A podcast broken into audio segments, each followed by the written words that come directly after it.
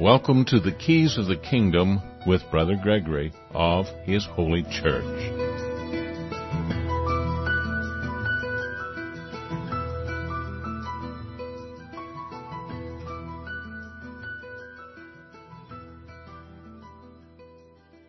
Well, welcome to Keys of the Kingdom. I'm Brother Gregory, and we're going to be talking about the Kingdom of God. So, this morning we uh, talked a great deal about critical thinking and uh, oppression and some of the other things that are all a part of the same topic. Racism doesn't really exist.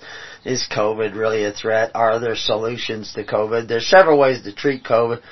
COVID, I've I've had it. Uh, a lot of other people have probably had it. Uh, uh, have I done the testing? No. That we've we had over 150 tests here in uh, our county, but the doctors wouldn't use them, and they actually were sending them back after we obtained some of them for the county to use.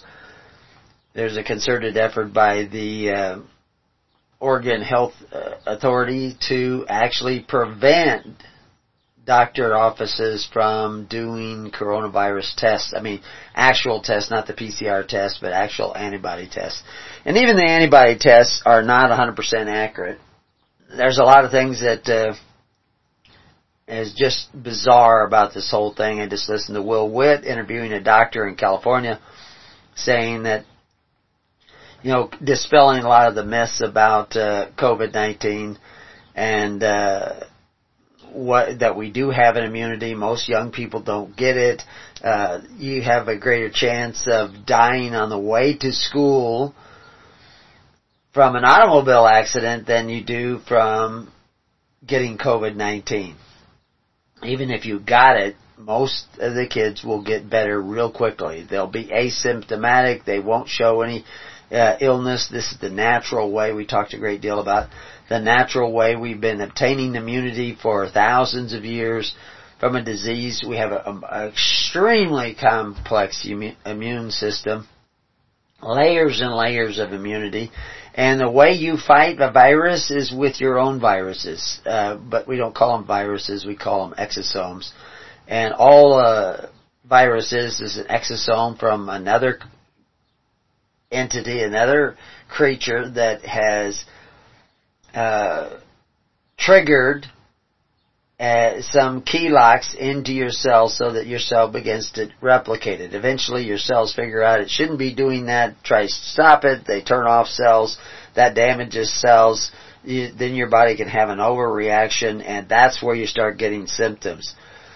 Most people uh, that are asymptomatic, you can't hardly catch the disease from them because they're not replicating it. They've recognized that it's a foreign exosome that shouldn't be in your body and that shouldn't be replicated and it's not doing it and it sends out exosomes that will actually disintegrate and consume it and they, it does the same things with toxins that get into your body.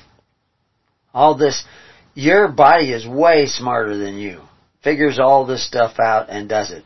Now if you're real old and you're degenerative diseases and you have a compromised immune system, yeah, you you might want to avoid contact with other sick people because you may die a few months early uh, or earlier than you would normally. So, what can you do? Well, you can do a lot of things that the media was poo-pooing. Actually, a doctor, that doctor that was interviewed by Will Witt at PragerU, you can go to PragerU, and uh, within uh, the day before this meeting, I guess the the video was released and he talks about the fact that he uh, diagnosed somebody with uh, corona and suggested that they I gave him a prescription, which is a non-controlled substance, a prescription for hydrochloroquine and zinc, uh, which is the person has mild case, the early stages. It's a very good prescription. You could take it yourself. Like I say, it's not a controlled substance used for all kinds of things usually to do with the immune system because it will tone down the immune response because that's what you die from is overreactive immune response. And sometimes you, the overactive immune response is because your body failed to identify the foreign exosome and reproduce way, way too many of them in your own body. So, yeah, I mean, there are people out there saying that viruses don't exist. You can't catch a virus. Well, you can, and they do exist. Are they exactly like everybody says? No, they're not. They're not like a bacterial infection. It's it's not alive. It's just a misfiring sack of RNA that should not be reproduced in your body, but sometimes is.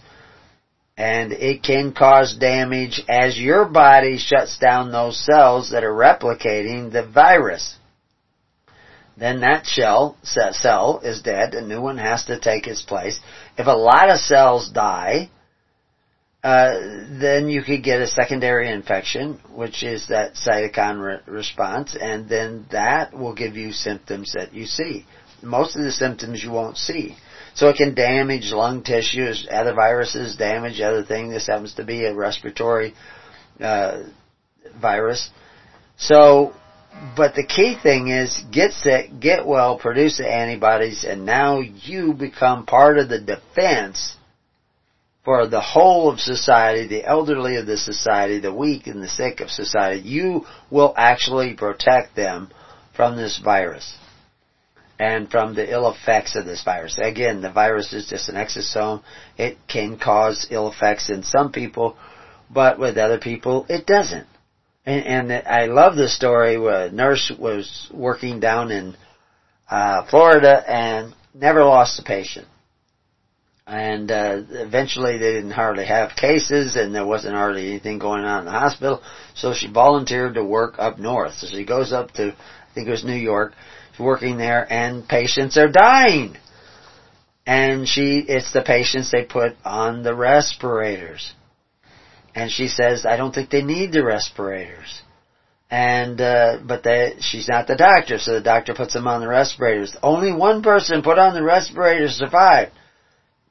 Because when you go on the respirator, they also put you on drugs to drug you down so that you don't fight the respirator, because this is shoved down your throat, and it's breathing for you. And that's where the damage can occur, is that breathing for you. One guy, he wasn't drugged out enough with the drugs they gave him because he's a druggie, and he pulled the respirator out himself without a doctor. He just literally pulled it out and he survived. The respirators were killing people. That's a fact. You can take that to the bank. The respirators that everybody thought we needed, that president was told that we they needed, and they didn't need. It wasn't it. Taiwan. 23 million people live in Taiwan. You can't hardly social space there, so close together in Taiwan. How many deaths? Corona must have just wiped out those people, right? Uh, hygiene and that, I mean, the people are clean generally speaking, but there's a lot of poor people in Taiwan. Uh, you, I had a friend who was put in jail in Taiwan once, and he said, uh, before he went to jail, he woke up in the hospital because uh, you, you think that he's a terrible guy. It's actually kind of a funny story. He was a rodeo wrangler. And the rodeo went to Taiwan, like a circus come to town. And so advertising that, he would walk down the street, he's like six six, and he would put his hands out, arms way out, in his cowboy boots and his neckerchief and, and all this cowboy hat, and all the people gathered around and he put his arms out straight and everybody is below his arms because they're all short Chinese people compared to him. And he was just advertising by going in this kind of like parade talking about the rodeo and stuff. Well, he made a mistake. He took it when his hands were outstretched like that. There were these policemen, and they, of course, they wear army uniforms and everything, so they had army helmets and he tapped one of them on the head. Just tapped him, you know, a couple times with his hand. And uh, he said that was a mistake. Evidently, you don't touch the cops in Taiwan. He said they were all on me like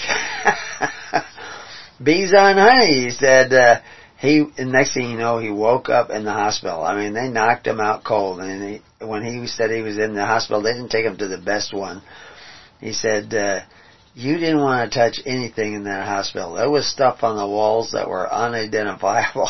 but anyway, that's his story. He could tell it better than me. But the the point is, is that uh, that there must have been thousands of deaths, right? 23 million people. That's about a third of, uh, well, that's even less than a tenth of, uh, of, uh, the population of America, but they're really tight in there. You know, they had seven deaths. Seven deaths from Corona. How in the world? Well, they kept it out of their convalescent homes. They didn't expose grandma to it like they did in New York and Pennsylvania and Michigan and all the states that had the tremendously high death rates because they ordered sick people to go into the convalescent homes. Ordered the convalescent homes to take infected uh, patients from the hospital into the the old folks home. That, my friends, was a crime. That is criminal negligence. That is worse than the cop who supposedly killed Floyd, George Floyd. Because they intentionally sent sick people into the most vulnerable population. We knew they were the most vulnerable from the beginning. It was a crazy idea. They didn't think, and because they didn't think, thousands of people died. Are they going to be prosecuted? No, because it doesn't fit the narrative of the media. Are you doing stupid things too, like wearing a mask? Doctor gave an example where people exercise, they, they tested their blood oxygen. You know, we had those little tests when we take care of elderly people. We put this on their finger and it gives you their oxygen levels. They tested the oxygen levels. They put them on a treadmill and they tested the oxygen levels after walking on the treadmill. Then they put them in, one in a surgical mask, one in a cloth mask, and they had them walk on the treadmill, tested their oxygen again. Their oxygen levels dropped from 90 some to down as low as 70 some. That's not good. And that's a few minutes on the treadmill. There are people running down the street doing their calisthenics and exercise wearing a mask. Stop it. That's bad for you. I know people who wore masks all the time working. It's not good for you. It can cause all kinds of problems. But anyway, people do it anyhow. So, what other things are going on that is crazy and stupid? What are we doing that is absolutely insane? Well, one thing, we're practicing Christianity because we think that we're Christians and we're actually doing the opposite of Christ, which is no surprise because Christ said we were going to do that. He said many would you know, claim to be coming in my name, but uh, they would actually do the opposite of what I tell them, and I would say, "Get you from me, I know you not." So there's a lot of fake Christians out there. They don't know they're fake Christians. They actually think they're Christians. They think they're doing great things, but they're not real Christians because they're in order to be a Christian you have to follow Christ. And because they're not doing what Christ said, they are not capable of consistent critical thinking. They also are not hearing from the Holy Spirit as much as they could be hearing, and they would know there there is no real danger from COVID. There, there is some precautions that some people need to take, but there is no real danger to society. There is danger to society, and it's going on behind the scenes, and you don't even see it. The, and the greatest danger that has been going on for almost a century now is that you've been taking a bite out of one another. That's right. You have become cannibals. You have become accustomed to living at the expense of others and uh, have developed a habit of obtaining your livelihood at the expense of others. And you need to stop that.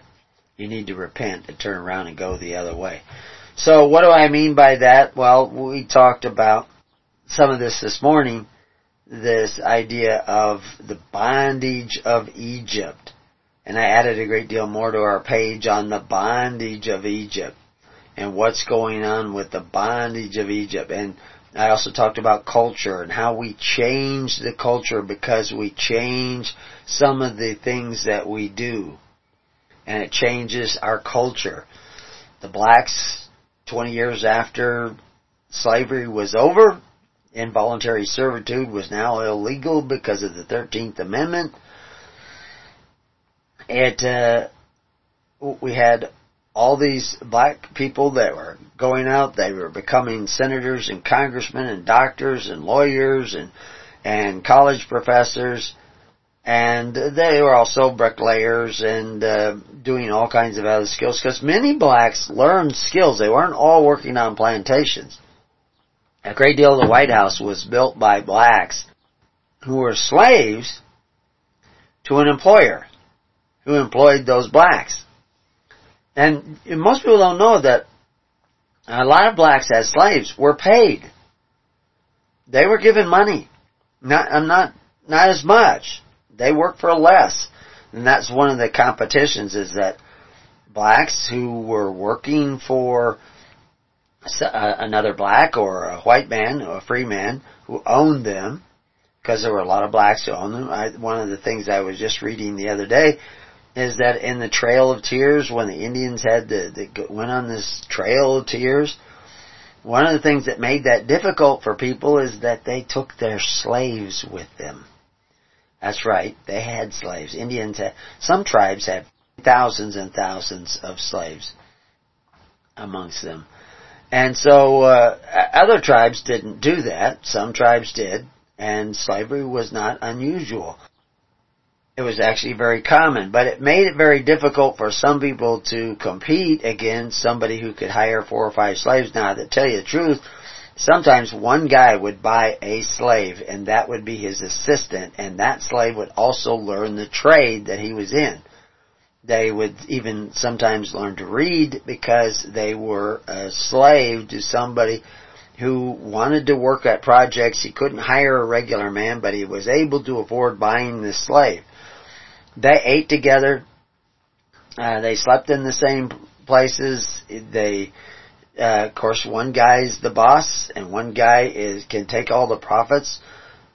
But they often shared the profits. There were many, many cases where the black man who was the slave appreciated the master because he was so well treated and helped. And when when they finally came to freeing him, he was okay with that too. There were there were many people who had uh, slaves who simply stayed on as employees and uh, worked for the same people. But what I was really going for is the fact that 20 years after slavery had supposedly ended, the black family was extremely strong and that's how come they were able to do many of the things that they were able to do and accomplish many of the things they were able to accomplish somebody changed something that caused the breakdown of the family. I did a show on Australia showing how welfare was taken care of almost exclusively by churches and philanthropic organizations. And then the government said, we will help you. And then by the 1960s, they said, okay, now we are going to tell you who you can help, when you can help, how much you can help. We're going to control the situation. And they were in place to do that because the people who were the church uh, operating welfare systems said, yeah, we want to help from the government. They're offering us this free help. They should have simply read the Bible where it says that you are not to be like the governments of the Gentiles who call themselves benefactors, say they want to help, but exercised authority one over the other. They're not going to give you any money except the money they took away from somebody else by force. Every truly Christian church should argued against that. And many did, but not enough. People saw that free money and they ate the cheese. That is what is destroying America because that led to more and more people dependent upon public education. Public education became an avenue for groups like the Carnegie Foundation, the Rockefeller Foundation, the Guggenheim Foundation, and many of these other charitable institutions to alter the way in which your children would perceive history by changing the textbooks in your public school. By centralizing the control of your public schools, they were able to change the way you think and your children think. And that was not to include critical thinking. So anyway, so culture was changed by these policy changes in government and the influence of government grew because of the fact that people were dependent upon government rather than community. Community is not government. Community will help one another out through faith, hope, and charity, through volunteerism. But the government helps out through force. And until John the Baptist, most of the governments were trying to establish a utopia on earth by force. And John the Baptist said, no, do it with free will offerings. If you have extra, share what you have. Do the same in meats, whatever. That was the message of the gospel. Christ said to live by charity, by faith, by hope. Everybody else was saying, no, let's live, live by, uh, and depend for our livelihood on force. We're going to institute force and even violence in order to establish this. This is, this is where we went wrong. If you don't know where you made the wrong turn, how can you get back to where you were supposed to be? Well, that's, that's the problem. The masses continue with an appetite for benefits and the habit of receiving them by the way of the rule of force and violence. The people having grown accustomed to feed at the expense of others and to depend for their livelihood on the property of others, institute, institute the rule of violence. A system of violence, an authority of force that's what he's saying. And now, uniting their forces, massacre, banish, and plunder until they degenerate, they themselves degenerate into perfect savages and find once more a, a master and a monarch. That was Polybius 150 years before Christ, over 200 and, uh, 2,200, 300 years ago. He said this, it's written down in history books but you don't study history because you depended upon public schools. I remember somebody saying you would find several books common in every farmhouse because they used those books to learn to read. So what are they doing? What kind of books did they have in there? Well, Plato's Republic. Not that Plato had a republic, but that's why they call it Plato's Republic, because it's not a real republic. A real republic wasn't like what Plato was doing. A real, uh, like the life of Lycurgus, the, the, their idea, gold in the hands of the people is the enemy of the state. Therefore, the people would only have a, a money that's only worth the exchange amongst them and was useless outside of the community. That way you can control what goes in and out of the community and bind the community together. That's what they were doing with the golden calf. They took their gold and put it into the golden calf. Now they had no gold. If they, if they left the community, they left without their gold. Well, that gold was what they used to introduce themselves into another community. They would buy equipment, buy livestock, wherever they were at, you know, maybe an ox to pull their plow, build a house. That allowed them freedom. So Sparta took all that away from the people. They didn't want them to have gold and silver. They used lead money. That was the walled in camp of the golden calf. The golden calf was meant to bind the people together by means other than righteousness and love for one another. That was the institution of the golden calf. So the golden calf was an idol, but not because it was a statue, but because it was an institution. It was a banking institution. It was the reserve fund. It bound the people together. You couldn't just flee in the face of the enemy or you left your gold behind. So it was creating, instituting loyalty by circumstance, not by choice. And that degenerates the society of Christ, the community of Christ. Because he wants you bound together with love. And those bands of love now don't always come easy, but they are hard to break. So somebody who's staying together because of the money can be bribed. you can buy their loyalty but with money. So, anyway, as you see, we're giving you a, quite a different picture than most people understand. Like the imperial cult of Rome looks more like what we're doing today than then uh, we're certainly not doing what Christians did. We're certainly not doing uh, as Christ commanded. And so why are we surprised that things are not quite working out like we had hoped or like we had thought? So anyway, I talked about critical thinking. Christ came to teach you how to critically think. how to look at yourself and see your failings, your faults, and your frailties and alter them by altering your lifestyle, by being born again, by thinking differently, acting differently, working together and interacting differently. Like I said this morning, critical thinking is self-directed, self-disciplined, self-monitored, self-corrective thinking. Well, in order to do that, we need to become aware and awake enough so that we can see ourselves as we really are. And it also requires objective analysis and evaluation of an issue in order to form a judgment. This is why he says, seek the kingdom of God and His righteousness. That means His justification, His judgment, what He judges to be right. And he judges it not to be right to covet your neighbor's goods to men who call themselves benefactors but exercise authority one over the other.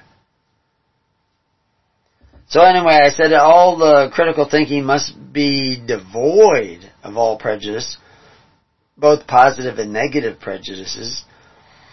Prejudice from the Latin prejudicium, Pray meaning in advance, and judicium it means judgment or jurisdiction. So pray in advance. That's what he said. In advance, judgment. Prejudice is judging before it's time. And of course, that's what everybody did with the cop and George Floyd. They judged him based on a clipped video because they didn't show you all the video. They judged him based on that limited view. You never got to see the body cams or anything and you'd already made up your mind. You didn't look at a autopsy report. You didn't know what the real cause of death was.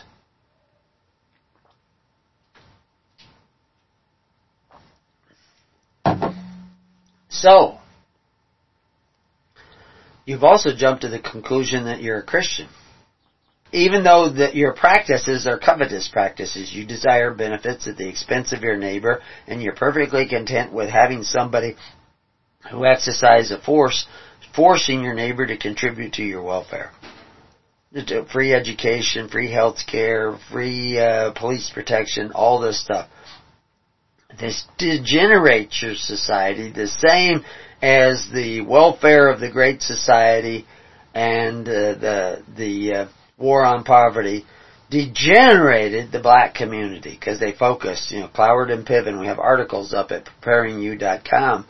You look up Cloward and Piven, and we'll show you what their strategy was, why they targeted the black communities. To get the black vote. Well, they also want white vote, so they did target the poor and the white communities to get the white vote. And what they really want to do is not to help you, but to have the power to control you. So, anyone who is capable of critical thinking would naturally cultivate the habit of curiosity about all things. They would, by their nature, be desiring to reserve judgment until all the facts, all the possible facts, were present and known and confirmed. Rushing to judgment of what is good or evil would seldom lead to right reason. And right reason is defined in, as divine will. Now I put all this together in articles and if you look at the article at Preparing You on Critical Thinking, when you get to that point where they talk about right reason, you'll see that that you can light that up by running the mouse over it, and then you can go read those articles on what reason is and what what what am I talking about? Again, culture. When we were looking at the definition of culture, there, there was a simple definition, and then there was a more complex definition of culture. Refers to the cumulative deposit of knowledge. Well, they're keeping knowledge from you because they're not teaching you history. And of course that makes you more vulnerable, easier to manipulate. So, a cumulative deposit of knowledge, usually into the old people and then passed down to generation to generation. Experience. Well, you, it's good to learn from experience, but it's better to learn from somebody else's mistakes than making all those mistakes yourself. So this cumulative deposit of knowledge, experience, beliefs, values, attitudes, meanings, hierarchies, religion, religion is how you take care of the needy of society, notions of time, roles, spatial relationship, concepts of the universe, and the material objects and possessions acquired by a group of people in the course of a generation or from generations to generations. So, culture is this characteristics and knowledge of a particular group of people defined by everything from language, religion, cuisine, social habits, music, arts, and the policies of government. These are all going to define your culture. Now you want the culture of Christ. The culture of Christ was to take care of the needy of society through faith, hope, and charity. This will alter you. And you probably need altering. But Jesus, you know, John, uh, Peter said, the covetous practices they would make merchandise of you. And of course we talked about that. Involuntary servitude is against the law, but voluntary servitude is still there. And you can volunteer, and you do that when you take out a loan. When you take out a loan, you, you've got voluntary system. And you are dependent upon that voluntary system for your welfare. If you're dependent upon a system of force, then force is what you get. If you judge it's okay to force your neighbor to contribute to your welfare, then it's okay if your neighbor forces you, and you cannot cry oppression. And that, of course, is what a lot of people do, is they cry oppression. I'm being oppressed. And so I started putting together on that, and hopefully I'll get through that, but I've, I've been really busy lately. And, uh, um, been trying to accomplish a lot of things, and not everybody is cooperating.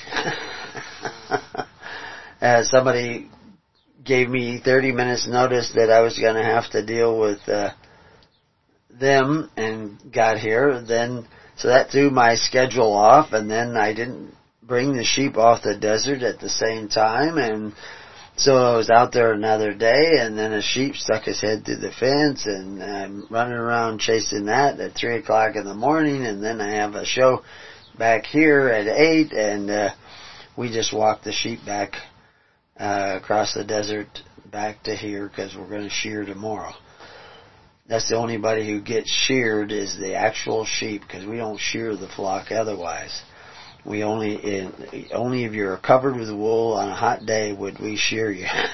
so, anyway, so I'm trying to get these things written so that you can follow it, and I put this page together on oppression, and uh, we never quite finished the critical thinking. Like I said, there are characteristics in critical thinking.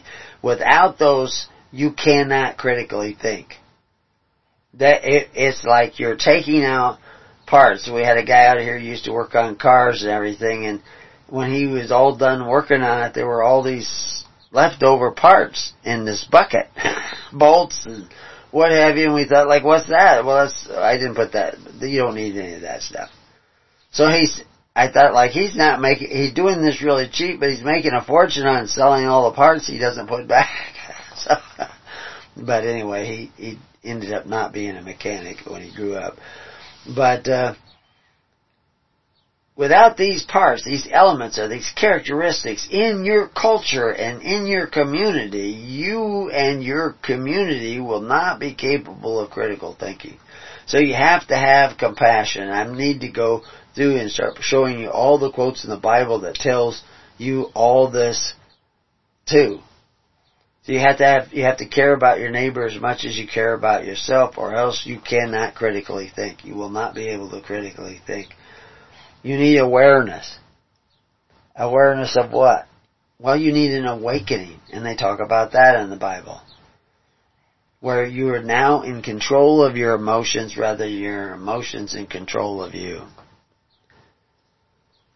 You need good judgment. Well, in order to have good judgment, you have to delay judgment until you have all the facts in. These people who rush to judgment about a particular situation, they're not Christians because that's not good judgment.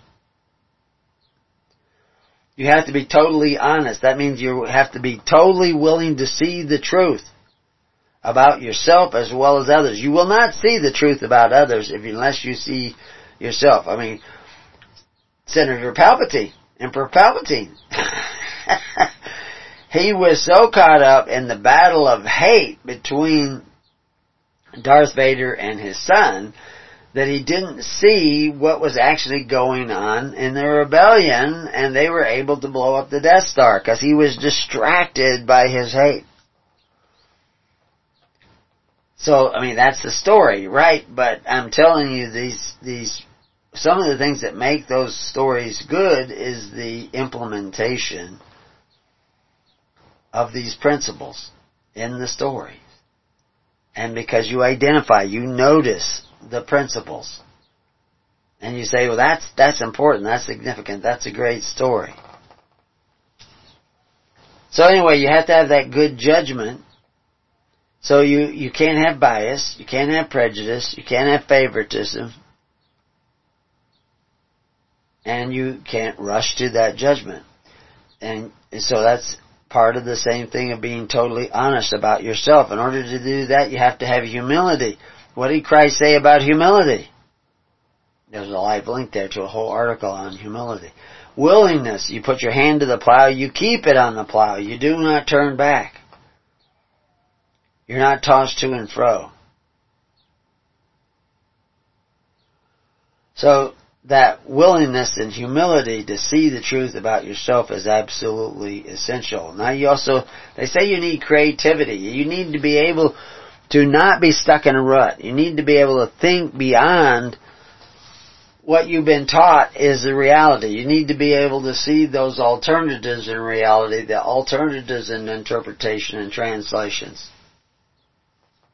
because of the critical thinker is slow to judgment, which is the first part, patient because he is compassionate, willing to honestly look at things from a point of view they they also would be made more flexible by looking at these other alternatives. You know, like a, there's a old timer out here who used to say, as a rule, we would do this, and then you would suggest, why don't we do this? And he, he is often surprised and was willing to try it the other way. I, I remember a story of old timers when all the houses out here originally were built board and bat. That was the style that when people came out here and we had the big pine trees, so they'd have these big, you know, 12 inch, 14 inch boards and they would, that's how they would build it board and bat. And the way you do that is you make a box which is your floor, and then you pound the boards in with nails into that floor and uh, you know into the side joist, and they go all the way around. You do the same thing with the upper plate, and then you cover the cracks in between with bats, and that's the way they built it: bat and board. Some had board and bat and board, or board and board and bat. You know, they had two layers of boards and then bats on the outside. And that's how they kept the house warm and cool, and of course there were all kinds of leaks. but that's uh, that's the way that they built. And somebody came to town. It was a sawmill in town, and the sawmill was cutting up two by fours and two by sixes, and he was saying, "We're going to build this with two by fours," and uh, he's laying the wall on the floor and nailing the wall together, and they're thinking, "What are you doing?" Because somebody else had tried to build a 2x4 wall and they held the 2x4 up and toenailed it in. Now this guy was building it on the ground and then he got a bunch of guys together and they lifted it up in place. They had never thought about that. They, they, they could not see a, a simpler way because they were stuck. Humility, lack of humility is one of the things that causes that. Slow to judgment is very important. If you're quick to judgment, you will decide this is the way to do it and you won't, you won't shift from that. You won't be creative. And I can give you hundreds of examples where people do this all the time and it's lacking one of those characteristics of critical thinking. Which is actually a part of the next one, which is to be analytical. Analytical is you take, look at all the facts you make judgment about individual facts until you have this other alternate viewpoint that allows you to be creative. But you can't be creative without being analytical, looking at where people are being uh, deceived or confused or led astray. So the next one we, we finally got to this morning and mentioned is communicate. And again, like if you go to Hebrew letters, there's a page called Hebrew at preparing you and it will show you all the letters in the Hebrew alphabet and meanings of those letters. And one thing that shows up is this power to communicate. That's part of the very essence of man is to communicate. Now the reason why you're communicating may vary from time to time, but the reality is that that idea of communication is very divine. So critical thinkers communicate in a coarse uh, manner, attentive listeners to the thoughts and expressions of others to understand their reasoning on this, you know, the, the whole situation, whatever it is. So you have this analytical communicating so that you will brainstorm with others. And these are also part, but the, the next thing is forgiveness. Without a willingness to be honest about our own failings, we cannot judge others rightly. And that is ultimately the goal, is not only to judge ourselves, but to judge others rightly. In order to do that, you have to get all the facts in, you have to be patient, communicate, and have a, you know, without humility and patience, we will not be objective. Uh, and we will not objectively be able to analyze the facts to judge rightly. So, that is key, and that's why Christ kept mentioning it. Humility is key. Patience is key. This is all virtues. Uh, you have to love your neighbor as yourself. Even he has made himself your enemy has to be loved as well. And so this is, this is all part of the social virtues. Social virtues, a vice is simply the absence of the virtue. Social virtue is the virtue that we need to improve society. So this brings us down to Jesus was preaching the kingdom of God, which was another way governing yourself through charity rather than through force. Faith rather than allegiance. Love rather than fear. Critical thinking does not only require a clear mind, but a pure heart, contempt and anger. Critical thinking does not only require a clear mind, but a pure heart. Contempt, anger, and hate come with that covetous practice and it creates one of those endless cycles where you you have this contempt and anger and hate and it, com- it produces a covetous practice but the covetous practice requires that you have more contempt anger and hate this covetous practices of society which is what socialism is is detrimental to society and that is what brings about the self-destruction. It also impairs your ability to to resonate, to have uh, where you actually develop a cognitive dissonance, disconnect, because it it you can't hook up the way you should hook up in a society. You cannot create those bonds of society that allows you to talk about these things with whom and wherever you are at. Learning to live by love and patience and pure religion through a daily ministration of faith, hope, and charity instead of fealty, force, and fear. It is what repentance and seeking the kingdom of God and His righteousness is all about. The way of Christ is often in conflict with the ways of the world of Rome, of the imperial cult of Rome, which is how they took care of the welfare. Again, their temples, which we have articles on temples, show you what they did. One of them was the Mant.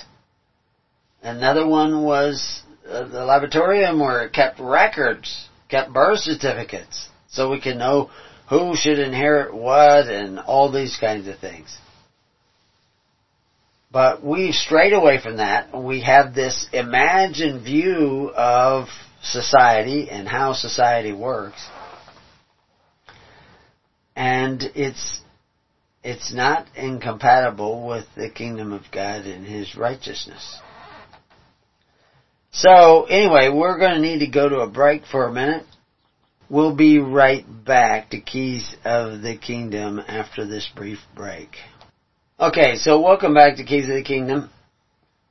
That gave me a little break to go check out some other things that I'm trying to do while we're doing the radio station, radio show. But the, uh, this whole idea of critical thinking is absolutely essential for your survival. This is the ultimate survival tool, is critical thinking.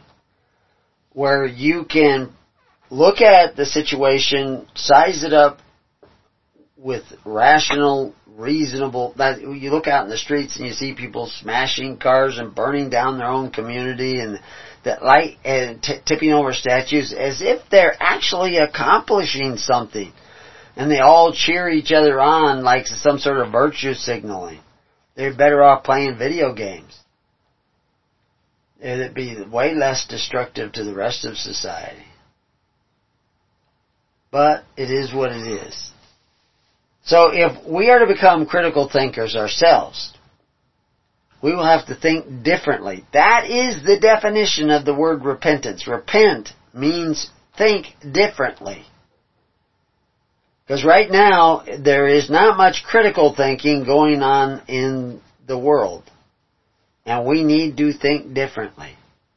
Only love for your fellow man through a willingness to forgive, to seek, to seek the righteousness of God, and a daily ministration of righteousness, only those willing to do that will be able to also critically think. And they have to take care of one another through a daily ministration of charity rather than force in the practice of pure religion rather than the fake religion that people are are participating in now. Now when I say fake religion, I'm not talking about when you go to church. Your religion is this is the socialism of the state. Socialism is the religion you get when you have no religion. So that's what we're supposed to be seeking. So what does that look like and what doesn't it look like? Well then I wrote this article on oppression. Oppression is defined as prolonged, cruel, unjust treatment or control. Unjust treatment or control. Not you know, uncomfortable, but unjust treatment. If you judge it's okay to take away from your neighbor by force through government, then it's okay for them to take away from you. And it's not unjust when they charge you income tax and higher and higher rates. It's not unjust. It is just. As you judge, so shall you be judged. The Bible uses the word oppress hundreds of times. But it's not always translated from the same word. It's translated from other words. There's a long list of Hebrew words, uh, including lachet, yana, sarar, uh, ash, ashok, uh, nagas, uh, arias, um, uh, and uh, and more. And these all have different meanings. Slightly different in some cases, drastically different in others. And then you look at what words they all translate in, and when I go over a few of them on the page, and we need to understand how those uh, different words relate to the ideas that we attach to words like oppress. Because they're not always translated oppress.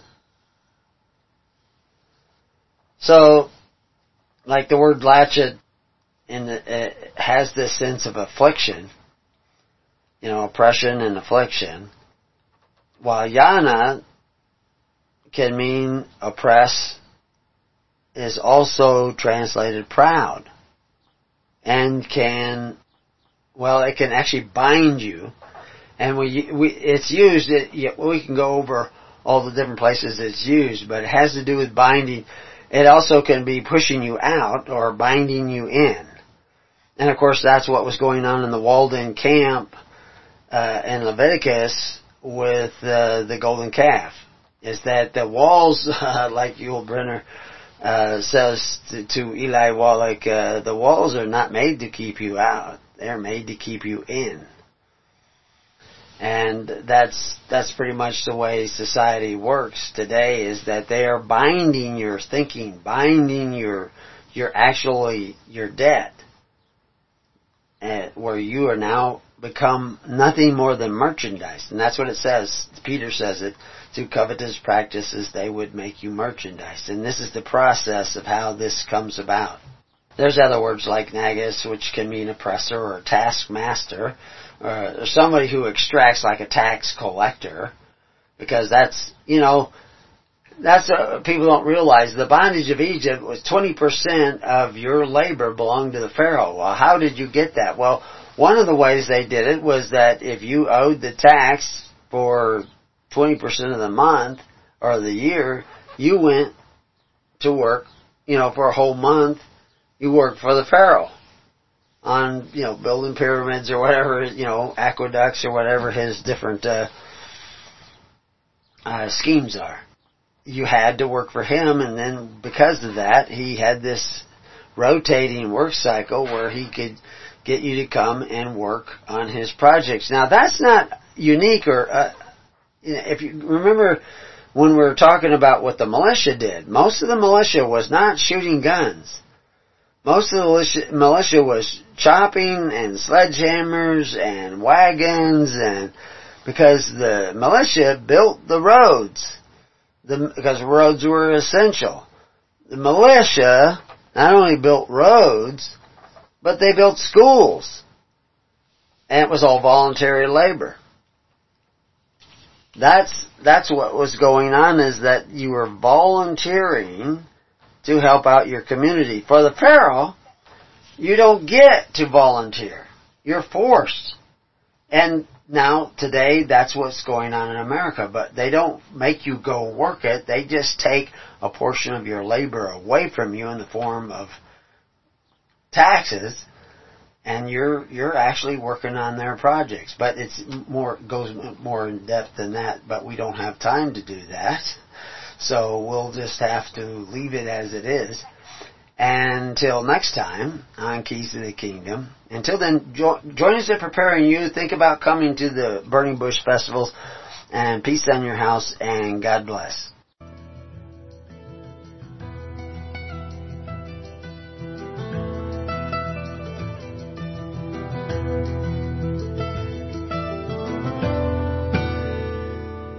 You have been listening to The Keys of the Kingdom with Brother Gregory of His Holy Church.